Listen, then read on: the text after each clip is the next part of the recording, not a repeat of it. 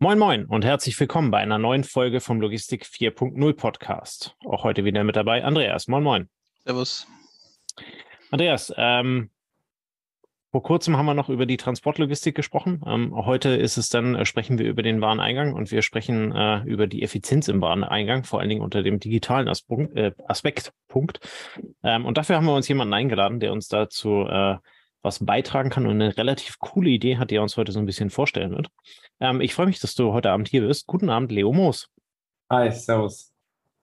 Leo, ähm, du bist äh, für dein Unternehmen äh, Statpile hier ähm, und wirst uns ein bisschen erklären, was, was ihr macht, wo ihr den Need hergefunden habt, äh, euch, euch damit äh, zu entwickeln. Ähm, vielleicht magst du unseren Zuhörern einmal eingangs äh, ein wenig was zu deiner Person erklären, wie du den Weg dahin gefunden hast, äh, wo du jetzt bist und was ihr macht. Sehr gerne, sehr gerne, ja. Die äh, ersten Kontaktpunkte in die Logistik kamen im Rahmen von meinem dualen Studium an der DHBW in Karlsruhe. Wirtschaftsinformatik äh, war der Studiengang und das Partnerunternehmen war damals Hornbach. Und äh, auf der Suche nach Projektarbeiten und später auch der Bachelorarbeit war da immer noch viel zu tun, ähm, was eigentlich hoch priorisiert war, wofür aber nie so das Budget freigegeben wurde in der Logistik. Und so kam ich da von Anfang an ziemlich schnell rein und hatte da auch ziemlich schnell die ersten Berührungspunkte und war dann über die gesamte Zeit des dualen Studiums sowohl Inhouse-Consultant als auch SAP-Entwickler. Und dann okay. habt ihr irgendwann gegründet. Genau, ja. Wir haben tatsächlich sogar direkt nach Abschluss des Studiums gegründet. Also nachdem wir die Erfahrungen gesammelt haben, selbst im Lager auch mitgearbeitet hatten, ähm, ging es in meiner Bachelorarbeit um Bestandsdifferenzen, also die, die gezielte Reduzierung von Bestandsdifferenzen. Und da äh, an der DHBW es viele Partner gibt, hatten wir da auch die Möglichkeit, dann mal bei IKEA reinzuschauen, bei DM reinzuschauen. Und da ist uns immer wieder aufgefallen, die Logistik ist irgendwie noch nicht so weit wie andere Unternehmensbereiche. Äh, vor allem analoge Prozesse sind da ein großes Thema. Und wenn wir dann mal mit den Mitarbeitern gesprochen haben, war das für die auch oft sehr komplex, die Prozesse zu bedienen. Dementsprechend waren die Fehlerquoten hoch und das waren so die Pains, die sich immer wieder wiederholt haben. Und so haben wir einmal für Hornbach ein Qualitätssicherungstool damals gebaut und parallel dazu dann auch angefangen, äh, in der Freizeit ein bisschen an unserem eigenen System rumzuspielen, was relativ schnell mit einem Fokus auf User Interfaces sich entwickelt hat. Und dann waren wir im September fertig mit dem Studium und haben im November StatPy tatsächlich direkt gegründet. Ja. Also ist das dann äh, quasi parallel zur, zum, zum Abschluss des Studiums losgegangen und war nicht eine, nicht eine fixe Idee auf der Abschlussfeier? Ja, genau, genau. Ähm, nee, auf der Abschlussfeier wussten wir sogar noch gar nicht, dass wir gründen werden. Da war es eher okay. noch so ein, so ein Hobbyprojekt. Wir hatten ursprünglich mal damit angefangen, um uns von SAP zu lösen, weil wir bei Hornbach an SAP gebunden waren und um einfach bessere Entwickler zu werden. Das war der Startschuss für das, was heute dann zu StatPile geworden ist. Und äh, nach dem Studium habe ich mit einem sehr guten Kumpel von mir, Elias Kroll, auch aus dem baden-württembergischen Raum, Gründer von CodeSphere, ähm, meine Familie in Brasilien besucht und da habe ich ihm ein bisschen davon erzählt und äh, er hat mich nicht mehr aus der Sache rausgelassen.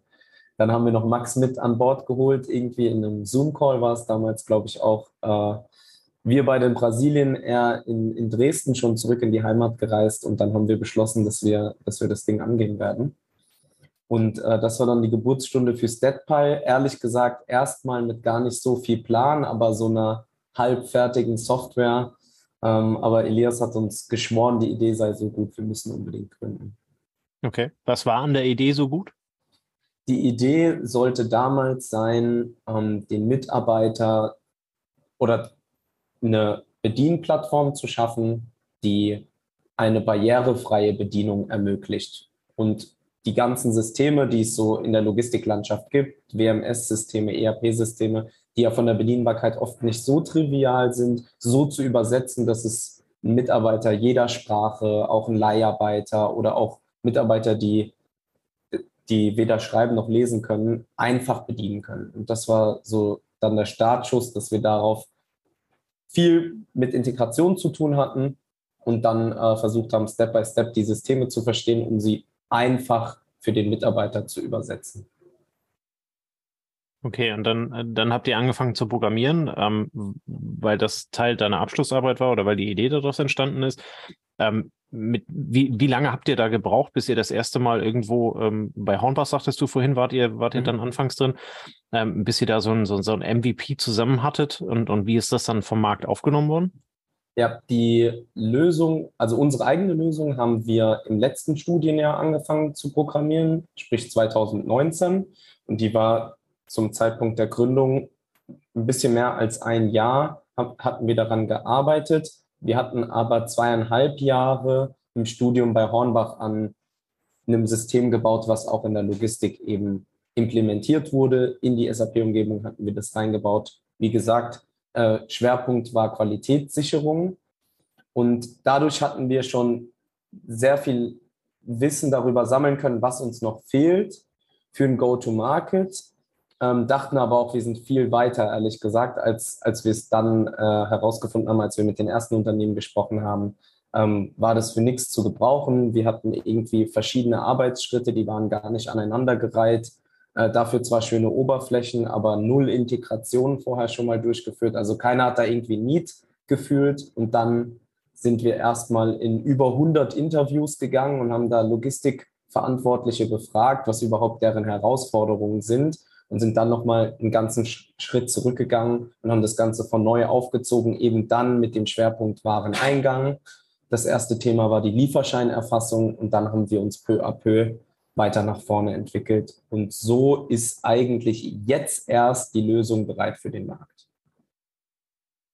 Das heißt, ähm, der Wareneingang war nicht sofort im Fokus. Ihr wart, also wie du beschreibst, ihr habt, ihr habt sozusagen die in Anführungsstrichen ekelhaften SAP-Oberflächen äh, den Usern erspart und habt da was Schöneres gebaut. Und dann war das äh, ein guter Zutritt zu etablierten Systemen, die in eben großen Handelshäusern genutzt werden. Aber die Gründung äh, bezog sich jetzt auf, äh, auf den Wareneingangsprozess. Und dabei habt ihr aber auch wieder das gleiche Konzept, oder? Also ihr könnt euch überall andocken oder, ist, oder habt ihr da was dran verändert? Ja, mittlerweile können wir uns überall andocken. Also wir haben total flexible Schnittstellen, die über OpenAPI laufen. Alles fließt letztendlich in die Cloud und ist dann über eine Web-Oberfläche ansteuerbar. Bedeutet, es ist total geräteunabhängig. Ich kann mit jedem Gerät, was Internetzugriff hat, darauf, darauf zugreifen. Und die Integration, da haben wir zum Beispiel an SAP jetzt schon einige Integrationen durchgeführt, die wird immer schneller. Und das ist jetzt so der nächste MVP, den wir, den wir hoffentlich nächstes Jahr, Anfang nächstes Jahr live nehmen können, soll das Self-Onboarding sein, dass quasi wir gar nicht mehr notwendig sind, um die Bestandssysteme oder die Logistikinfrastruktur an Systemen mit StatPile zu connecten. Dass es jeder Entwickler in meinem Haus als Kunde selbst machen kann, weil wir gerade sehr viel dokumentieren, Erfahrungen in über zwölf Proof of Values jetzt auch gemacht haben. Ähm, und das Wissen nutzen wir eben, um daraus ein Safe-Onboarding zu bauen, damit wir da irgendwann gar nicht mehr für die Implementierung benötigt werden. Kannst du uns von den zwölf äh, Anwendungsfällen oder Proof of Values ähm, mal ein paar nennen, damit man etwas besser greifen kann, was ihr, was ihr heute löst mit Stat, äh, Statpile? Ich würde sehr gerne einen erfolgreichen Proof of Value nennen. Leider darf ich das noch nicht. Äh, hätten wir eine Woche später gesprochen, dann wäre das wahrscheinlich schon der Fall gewesen. Aber wir haben sowohl mit ähm, Baustoffhändlern, die dann in der, in der kleineren in der kleineren Größenordnung sich bewegt haben, einzelne Module getestet, auf, äh, in dem Fall das, das Lieferschein, Erfassungsmodul mit OCR-Erkennung. Wir haben aber auch ähm, mit Unternehmen aus der Automobilindustrie zusammengearbeitet. Da ging es dann schon darum, den gesamten Prozess bis zur Einlagerung abzubilden. Und da war eben diese Anforderung, da waren viele fremdsprachige Mitarbeiter, viele Analphabeten dabei, da viel mit Bildern und Piktogrammen zu arbeiten, also dass es möglichst selbsterklärend ist. Dann waren wir im Textilbereich auch unterwegs und ähm, da ging es auch um die Lieferscheinerfassung, aber auch viel um Qualitätssicherung, weil da die Artikel sich ja oft sehr ähnlich sehen, die gut auseinanderhalten zu können und da eben auch über unsere Business Intelligence dem Mitarbeiter so viele Informationen wie möglich zu liefern, damit er so wenig subjektive Entscheidungen wie möglich trifft. Und, und jetzt hatten wir den ersten POV, der jetzt auch in unser erstes großes Projekt münden wird, bei dem wir gerade eine Entwicklungspartnerschaft haben, in der wir auch noch ein Avisierungstool bauen. Das heißt, wenn das jetzt fertiggestellt ist, können wir wirklich ab dem Moment, wo die Kommunikation aus der Logistik heraus mit dem Lieferanten beginnt, über die Ware kommt bei mir an der Rampe an. Ich möchte erfassen, was ist da, möchte die Paletten, die Pakete zählen, die Lieferscheine erfassen, Qualitätssicherung durchführen, vielleicht auf einen Zwischenlagerplatz buchen, bis ich es dann irgendwann mal einlager. Den Prozess können wir jetzt komplett begleiten. Das heißt, wir sind jetzt gerade auf der Suche nach weiteren POVs, in denen wir uns Richtung Warenausgang bewegen. Und dann werden wir Mitte nächsten Jahres wahrscheinlich alles, was auf der Logistikfläche passiert, mit unseren Oberflächen zumindest abbilden. Wir arbeiten aber auch noch gleichzeitig an Funktionalitätsbausteinen, eben wie die Lieferscheinerfassung, die nicht nur eine Oberfläche oder Bedienplattform dann äh, mitbringt, sondern bei der wirklich Funktionalität dahinter steckt. Ich mache nur noch ein Foto von dem physischen Lieferschein an der Rampe das Ganze wird mit OCR-Technologie ausgelesen. Das System zieht sich die Stammdaten aus zum Beispiel dem SAP-System und gibt mir ein Live-Feedback. Stimmen die Mengen überein? Wo solltest du darauf achten? Wo waren in der Vergangenheit Fehler? Was ist deine voraussichtliche Abwicklungszeit? Also auch so Themen wie Personalplanung äh, und Forecasting werden dadurch eben gefördert. Das klingt ja, wenn du äh, gerade eingangs erwähnt hast, ihr habt mal mit dem, mit dem Lieferschein angefangen, ähm, klingt das ja noch, mittlerweile nach so einem relativ großen Blumenstrauß an, nennt man das Module? Ich, ich weiß nicht, was es dann halt eben am Ende ist. Anwendungen, die ihr da anbieten könnt. Ähm, für jemanden, der jetzt zuhört, äh, der so überhaupt gar keine Ahnung von IT hat, ähm, äh, kannst du da äh, vielleicht so ein bisschen einmal reinleuchten, was braucht er dafür? Braucht er alles? Muss er alles anbinden? Ähm, oder, oder wie funktioniert das technisch dahinter?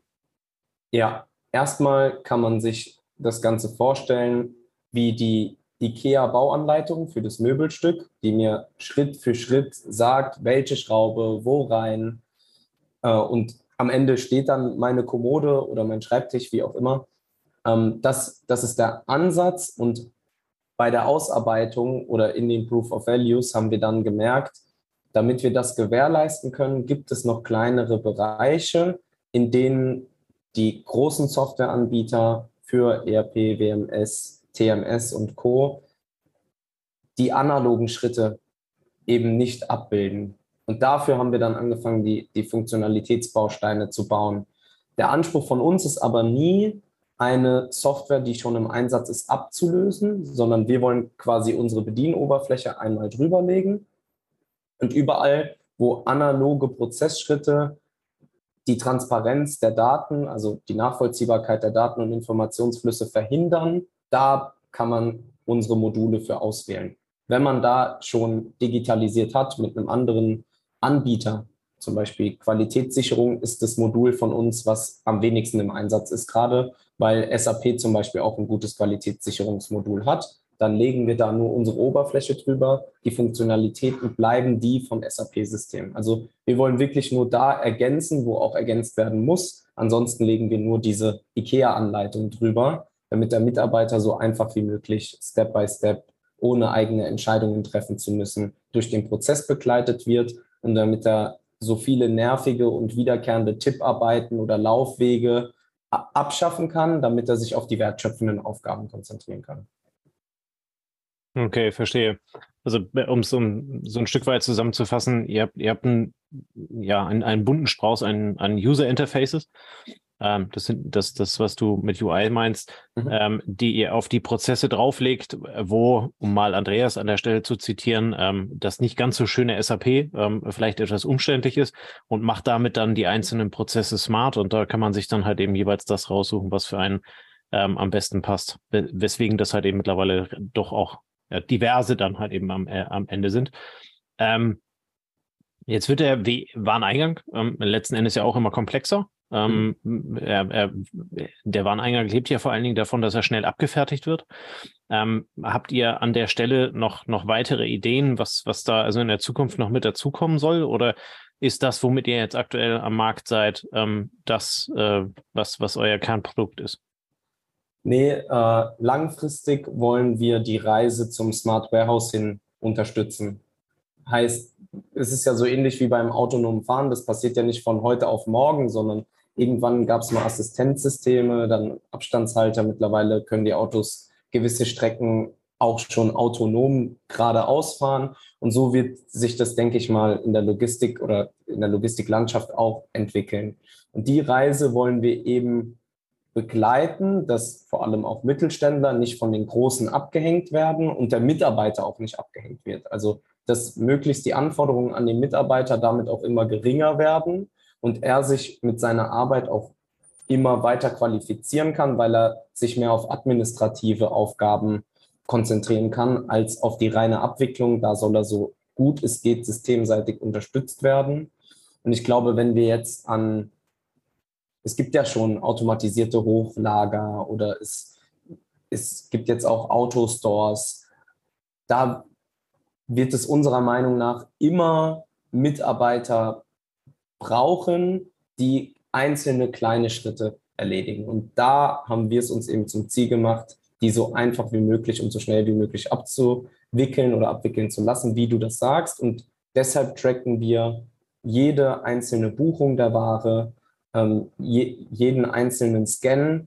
Das heißt, überall sind Zeitstempel, die in unser System reinfließen. Wir tracken die Anzahl der Reklamationen, der Mängelrügen, der Picks pro Stunde.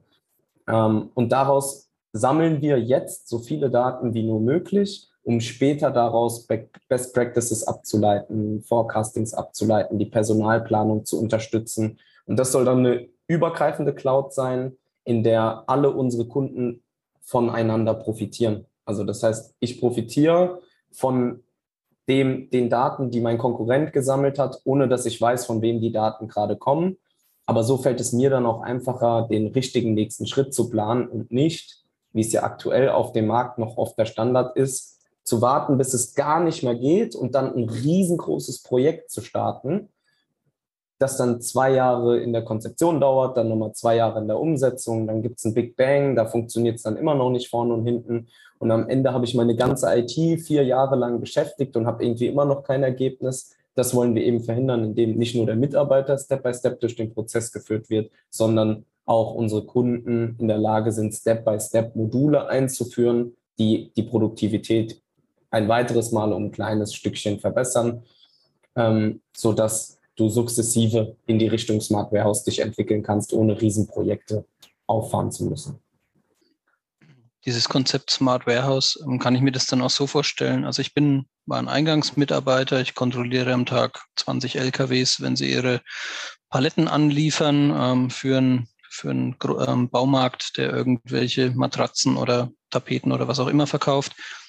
Und dann äh, ist das User Interface jetzt schöner, aber es gibt auch sowas wie eine Assistenzfunktion, die dann im Endeffekt sagt, Achtung, bei dem Lieferanten, guck mal an die Unterseite der Kartons. Äh, wir hatten da bei der vorletzten Lieferung Schimmel festgestellt und auch schon vier Wochen vorher hat ein Kollege Schimmel festgestellt, dass du im Endeffekt so das Know-how dieser Wareneingangsmannschaft ja auch bündelst und wie du es beschreibst, vielleicht sogar über die eigene Mannschaft hinaus bündelst. Ganz genau, ja. Okay. Also das, dass du quasi auch, wenn ein Mitarbeiter herausfindet, so ist es ja aktuell, das, das Wissen, das Prozesswissen hängt immer am Mitarbeiter. Wenn der fluktuiert, ist auch das Wissen weg und ich muss mir einen neuen internen Champion aufbauen. Und das wollen wir eben verhindern, dass es überall Informationsfelder gibt, wo man ähm, für den Nächsten, der mit dem Prozess vielleicht arbeitet oder den gleichen Artikel prüft, dass der dann weiß, okay, hierauf sollte ich vielleicht achten dass wir möglichst genau voraussagen können, wie verhält sich denn, wie verhalten sich meine Bestellungen in der Saison? Wie viele Mitarbeiter brauche ich in zwei Wochen? Wie viele Mitarbeiter brauche ich in vier Wochen? Und wie lange dauert meine Abwicklung am nächsten Tag? Also wie teile ich meine Mitarbeiter ein? Brauche ich vielleicht mal mehr Mitarbeiter an der Rampe, um die Ware zu entnehmen, weil viele Lkw in einer kurzen Zeit kommen? Oder ähm, liegt von gestern noch super viel bei der Qualitätssicherung rum und ich plane jetzt die Leute dementsprechend eher dort ein? Also, dass du da wirklich mit so viel Informationen wie möglich gefüttert wirst und eben nicht nur der Admin, der dann die Herausforderung hat, das irgendwie an jeden einzelnen Mitarbeiter zu kommunizieren, sondern das System und das gibt dem Mitarbeiter die Informationen, die er braucht, um seine Aufgabe, die er in dem Moment gerade abwickeln soll, so gut wie möglich und so schnell wie möglich abzuwickeln. Und für die Planung heißt dieses Beispiel auch, er sieht dann eher 90 Minuten Rampenzeit vor für einen B-Lieferanten, der eben nicht die Qualität liefert, die innerhalb von 30 Minuten wieder vom Tor verschwindet, sondern er, du kannst im Endeffekt in der Personalplanung gleich berücksichtigen, dass äh, dieses Volumen, obwohl es vielleicht wenig aussieht, einen hohen Aufwand erzeugt. Und damit kannst du einen Forecast geben, dass du dort halt länger brauchst, ne? dass du vielleicht mehr Manpower an dem Tag brauchst. Ja, genau. Okay. Das, okay. das war auch, also ich, ich finde es immer so, ich weiß nicht, über Fachkräftemangel zu sprechen, ist ja so langsam irgendwie ein bisschen inflationär, aber das ist halt ein Thema. Und das haben wir bei Hornbach auch gemerkt, dass das Personal damals zumindest nie ausgereicht hat, um die Anlieferungen von einem Tag alle abzuwickeln. Das heißt, es war von Anfang an klar, am Ende bleibt was übrig. Wenn der Mitarbeiter jetzt anfängt, eine halbe Stunde vor Feierabend seine letzte Anlieferung zu picken, dann wäre es da ja sinnvoll, wenn er die pickt, die auch wirklich maximal nur eine halbe Stunde braucht und nicht die, die eine Stunde bräuchte und bei der Hälfte sagt, ja, mein Lohn ist jetzt nicht so cool, dass ich hier noch eine halbe Stunde Überstunden mache, ich gehe heim und lasse die Hälfte stehen für morgen. Und da macht es dann irgendein anderer. Das führt zu doppelten Zählungen, das erhöht wieder die Fehlerquoten. Und da ist ja auch das Forecasting, wie du gerade sagst, dann äh, super, wenn du sagen kannst, okay, wir haben noch eine Stunde, wir haben noch eine halbe Stunde, wir haben hier drei Anlieferungen, die brauchen 90 Minuten, die schieben wir auf morgen, aber die, die noch in den Timeslot passt, die nehmen wir jetzt noch mit rein. Um halt auch einfach die Fehlerquoten so gering wie möglich zu halten und auch die Qualität der Abwicklung. Wenn wir beim Thema Personal sind, ähm, wie, wie kriegt ihr das bei euch äh, selber in der Firma gewuppt? Also wer macht da was? Wie groß ist euer Team? Wir sind aktuell ein Team von sechs Leuten. Davon arbeiten wir meistens zu dritt bis zu viert an einem Projekt. Also das Gründerteam, mein Mitgründer Max und ich. Und dann noch äh, Philipp, der Sales verantwortet und Thomas kommt noch ähm, je nach Bedarf und wie groß das Projekt ist mit dazu. Der ist SAP-Entwickler, war auch bei SAP selbst, also der kennt sich mit SAP sehr gut aus und wenn da ein SAP-Kunde dabei ist, dann ist Thomas auch immer mit dabei, weil das einfach uns beschleunigt. Ähm, genau, das ist so das Core-Team für die Projekte. Angelina und Felix halten uns den Rücken frei, äh, was Finanzen und Marketing angeht. Also die haben ja fixere Aufgaben, würde ich mal sagen. Bei uns ist das alles noch äh, sehr variabel, aber genau deshalb ähm, sind die Kapazitäten jetzt so langsam auch ausgeschöpft. Und deshalb befinden wir uns jetzt gerade äh, mitten im Fundraising, damit wir dann ähm, uns auf der Sales-Seite vergrößern können, vor allem aber auf der Entwicklerseite, weil darüber werden wir skalieren können. Also je mehr Entwickler wir haben, desto mehr Projekte äh, werden wir parallel durchführen können, weil ähm, das Ganze zu verwalten oder den Projekt, den Projektverantwortlichen dafür abzustellen, das, das kriegen wir drei Jungs, also Max, Philipp und ich, auch so hin.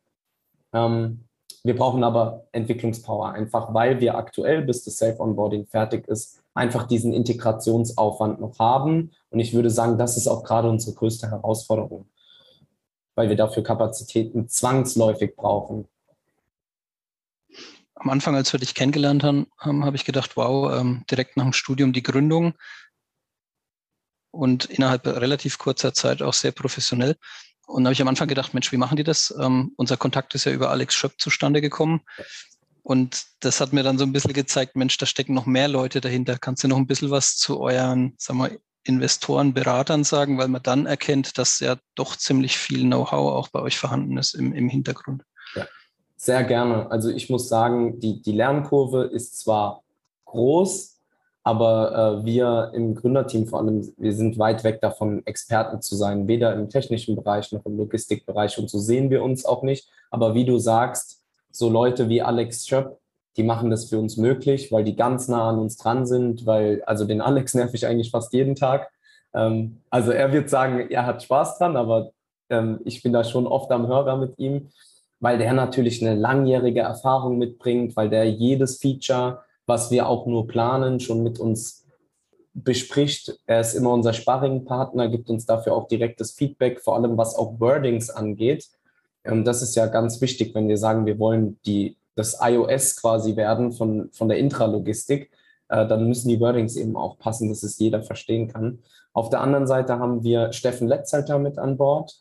der ähm, hat seine Vergangenheit als COO bei McFit und hat Supply Chain Optimierungsprojekte bei der Metro Group und Media und Saturn äh, begleitet. Also der hatte auch eine langjährige Logistikerfahrung. Auf der Logistikseite nehmen wir dann jetzt noch frisch mit an Bord Matthias Heimbach. Der war über 40 Jahre äh, dafür verantwortlich, Sales- und Marketingstrukturen aufzubauen in großen Logistikunternehmen, unter anderem Kühn und Nagel, Ceva Logistics und Toll. Also der hat da nochmal ein ganz anderes Level mit reingebracht, äh, vor allem was Skalierung auch angeht. Also der krempelt gerade alles auf links, damit auch unsere Sales-Struktur, ähm, wenn wir jetzt die Runde geraced haben, so stabil ist, dass wir damit auch gut skalieren können.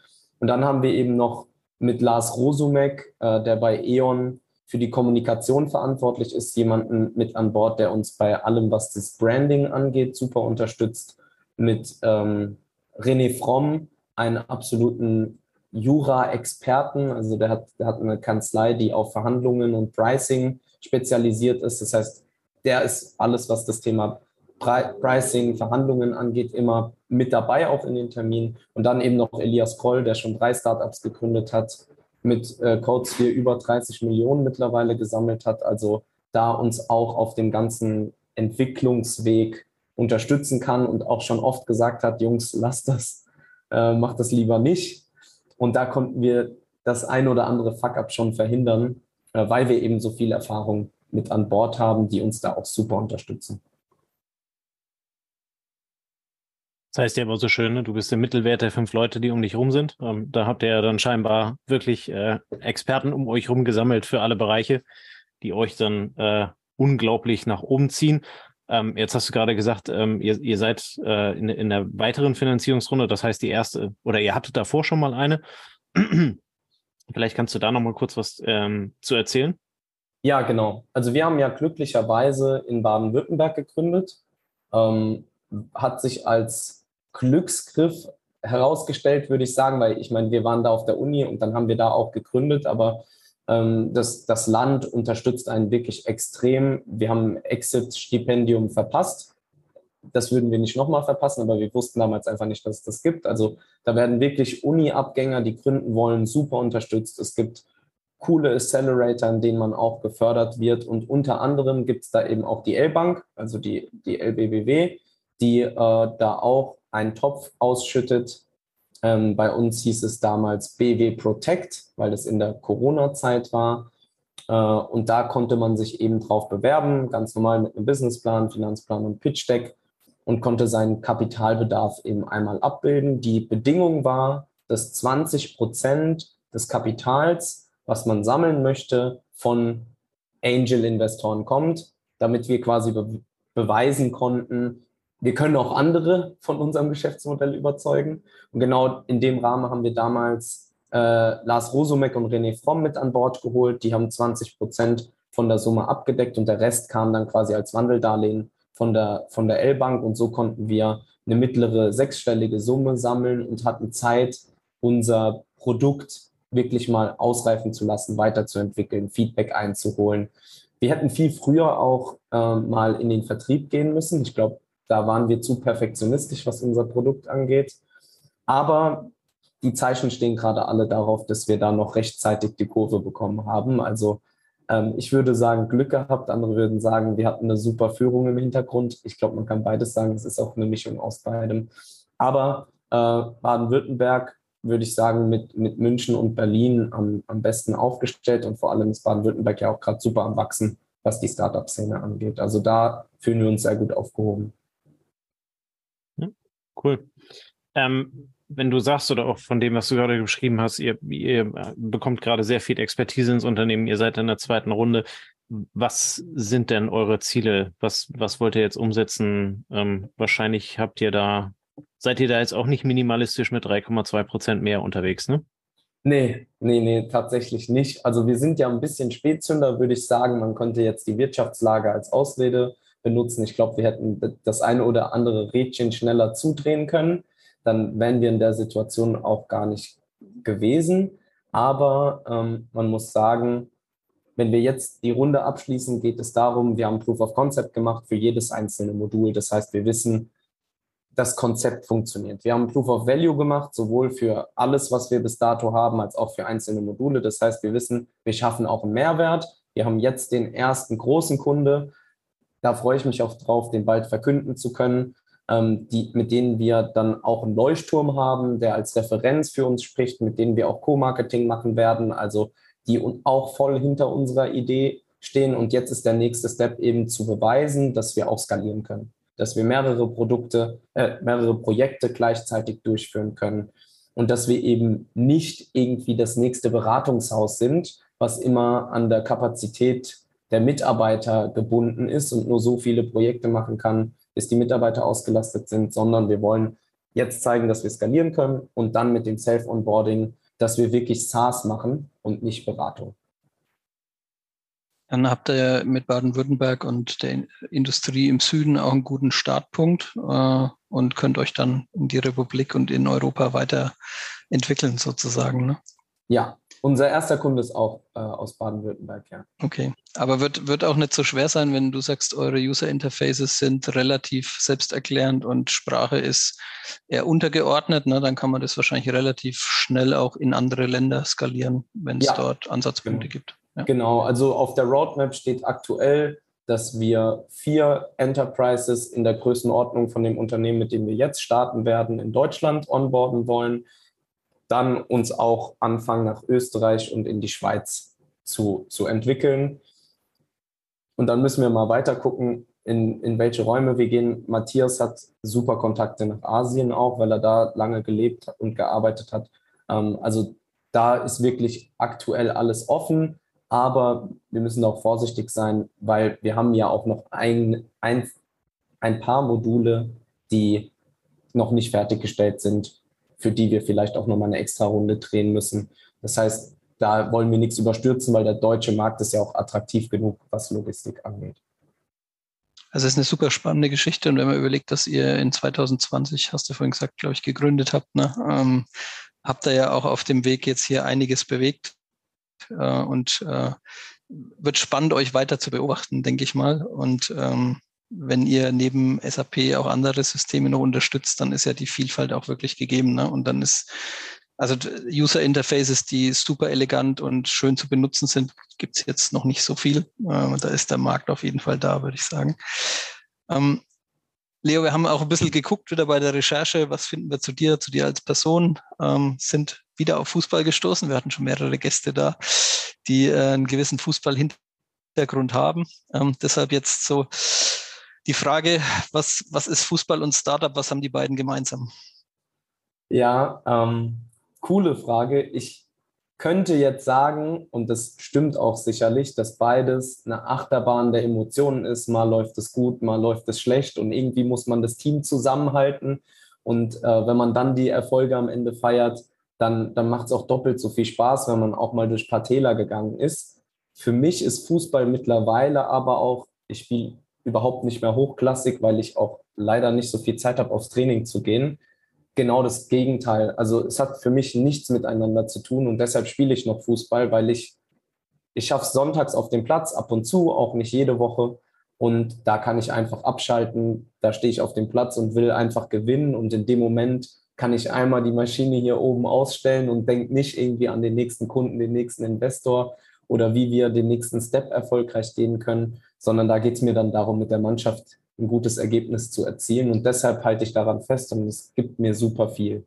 Also ich bin nie so bei mir, ohne dass super viel in meinem Kopf abgeht wie beim Fußballspielen. Ja. Deshalb macht es immer noch super viel Spaß, auch wenn ich mittlerweile C-Liga spiele äh, in der zweiten Mannschaft, aber immer cool. Und ansonsten hängst du am KSC oder äh, wo äh, häng, hängst du dann gedanklich, äh, wenn du dein Trikot samstags anziehst, um im Stadion zu gehen? Ich komme tatsächlich aus Wiesbaden. Okay. Äh, und da ist in der Jugend, da habe ich mich für einen sehr guten Fußballer gehalten, ähm, relativ schnell der Traum entstanden, mal für Mainz 05 zu spielen. Und so ist da auch dann, also ich bin absoluter Mainz 05-Fan, auch so oft ich kann im Stadion. Äh, genau, deshalb wenn du so sagen willst, ist meins 05 Trikot, ja. Okay. Sehr cool. Ich bin ja, bin ja Fußballleihe, aber war das hier nicht Jürgen Klopp äh, Mainz? Ja. So ganz früher mal lernen. Okay. da, da war das alles besiegelt. Ich war bei der Aufstiegssaison, beim letzten Spiel, war ich im Stadion und dann gab es ja auch Platzsturm. Da habe ich ein Stück Rasen mit nach Hause nehmen können, ein Stück Tornetz mit nach Hause nehmen können. Und ab dem Moment, mein Dad ist schon immer Bayern-Fan. Ähm, ja, seitdem haben wir eine kleine Rivalität, wobei man ja sagen muss, das sind ein, noch ein paar Regale oben drüber. Deshalb kommen wir uns dann nicht so oft in die Quere, wobei die Mainzer ja die Bayern immer mal ein bisschen ärgern können. Und das freut mich dann ganz besonders, wenn ich mit meinem Dad zusammen im Stadion bin. Naja, und letzte Saison hat Mainz dann äh, den Bayern die Meisterschaft geschenkt. Ne? Genau, also ist, genau. Da war ja dann ein Kasten Bier für dich drin wahrscheinlich, oder? äh, ja, ein Kasten war es nicht, aber wir haben auf jeden Fall ein Bier drauf getrunken, ja. Also sie hatten ja vorher in Mainz auch gegen die Bayern gewonnen. Da war mein, mein ja. Erst ganz schön verärgert, aber wie du sagst, am Ende haben sie es ja auch wieder gerade gerückt. Sehr schön. Vielen lieben Dank. Ähm, wir, wir, stellen äh, jedem unserer Gäste ganz am Ende noch eine obligatorische Abschlussfrage. Ähm, und zwar wollen wir die natürlich auch dir gerne stellen. Ähm, mhm. welches Buch, welcher Film, welcher Podcast oder irgendein anderes Medium ähm, hat dich auf deinem vergleichsweise kurzen Weg ähm, so inspiriert, den Weg so zu gehen, wie du ihn ge äh, bisher gegangen bist? Gibt es da irgendwas, was du unseren Hörern empfehlen kannst? Ich glaube, ganz besonders ist es ein Buch, was ich auch immer wieder lese, und das ist äh, The Big Five for Life von John Strelecki, weil es da ja darum geht, dass man selbst seine Ziele visualisiert und sich einen Weg sucht, auf dem man sie sehr gut erreichen kann ähm, und dann sich die Leute sucht, die auch irgendwo ihr Ziel haben und die die Reise mit einem gemeinsam gehen. Und das inspiriert mich total. Ähm, ich will der sein, der, der Leute motiviert, auch mal was anderes zu tun, gegen den Strom zu schwimmen vielleicht und ihre Ziele zu erreichen, die ja gar nicht meine Ziele sein müssen. Aber es wäre cool, wenn wir mit Statpile irgendwann der Ort sind, wo man seinen Zielen ein Stück näher kommen kann und uns auf unserer Reise dann auch ein Stück weit begleiten kann. Das, das ist so die Vision von mir persönlich. Ja. Deshalb super Buch, ich glaube schon fünfmal mittlerweile gelesen und immer, äh, wenn es um Strategie-Meetings und Co. geht, dann äh, schaue ich auch mal wieder rein. Sehr schön. Vielen lieben Dank für den Tipp.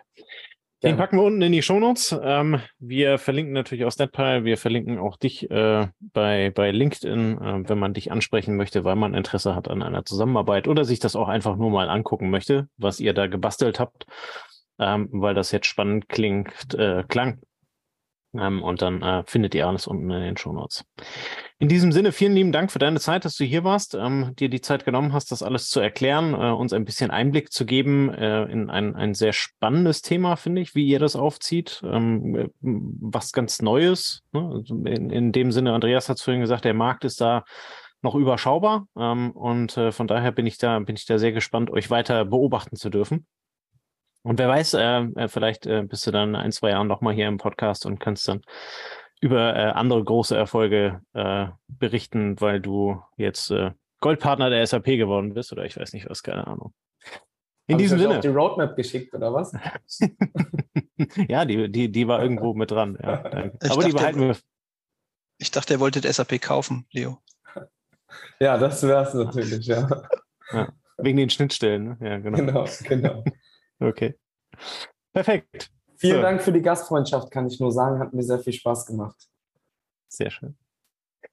Gut, liebe Hörer, wir hören uns nächste Woche Freitag mit der nächsten Folge wieder, wie immer 21 Uhr. Bis dahin wünschen wir euch eine schöne Woche, schönes Wochenende. Macht was draus und bis dann. Ciao, ciao. Macht's gut. Das war eine neue Folge des Logistik 4.0 Podcasts. Wir möchten dir helfen, neue Themen im Bereich der Logistik zu entdecken zukünftige Entwicklungen und Trends kennenzulernen und dich mit anderen Logistikern zu vernetzen. Um regelmäßig zu neuen Folgen informiert zu werden, werde Mitglied in unserer Gruppe Logistik 4.0 auf LinkedIn oder folge den Logistik 4.0 Profilen auf Twitter, Facebook oder Instagram. Unsere Folgen werden mit Hilfe unserer Patreons produziert. Besonderer Dank gilt dabei unserem Patreon 4.0 der Firma Bord. Weitere Informationen, wie auch du unseren Podcast unterstützen kannst, findest du auf unserer Homepage logistik4.0.de. Hast du einen interessanten Themenvorschlag oder möchtest du dich als Interviewgast bewerben? Kontaktiere uns per Mail an logistik4.0@gmail.com. Bei persönlichen Kontaktanfragen an uns schreib uns gerne dein Anliegen dazu, damit wir wissen, wie wir diese Anfrage einordnen können und dich unter dem täglichen Spam schnell herausfischen können.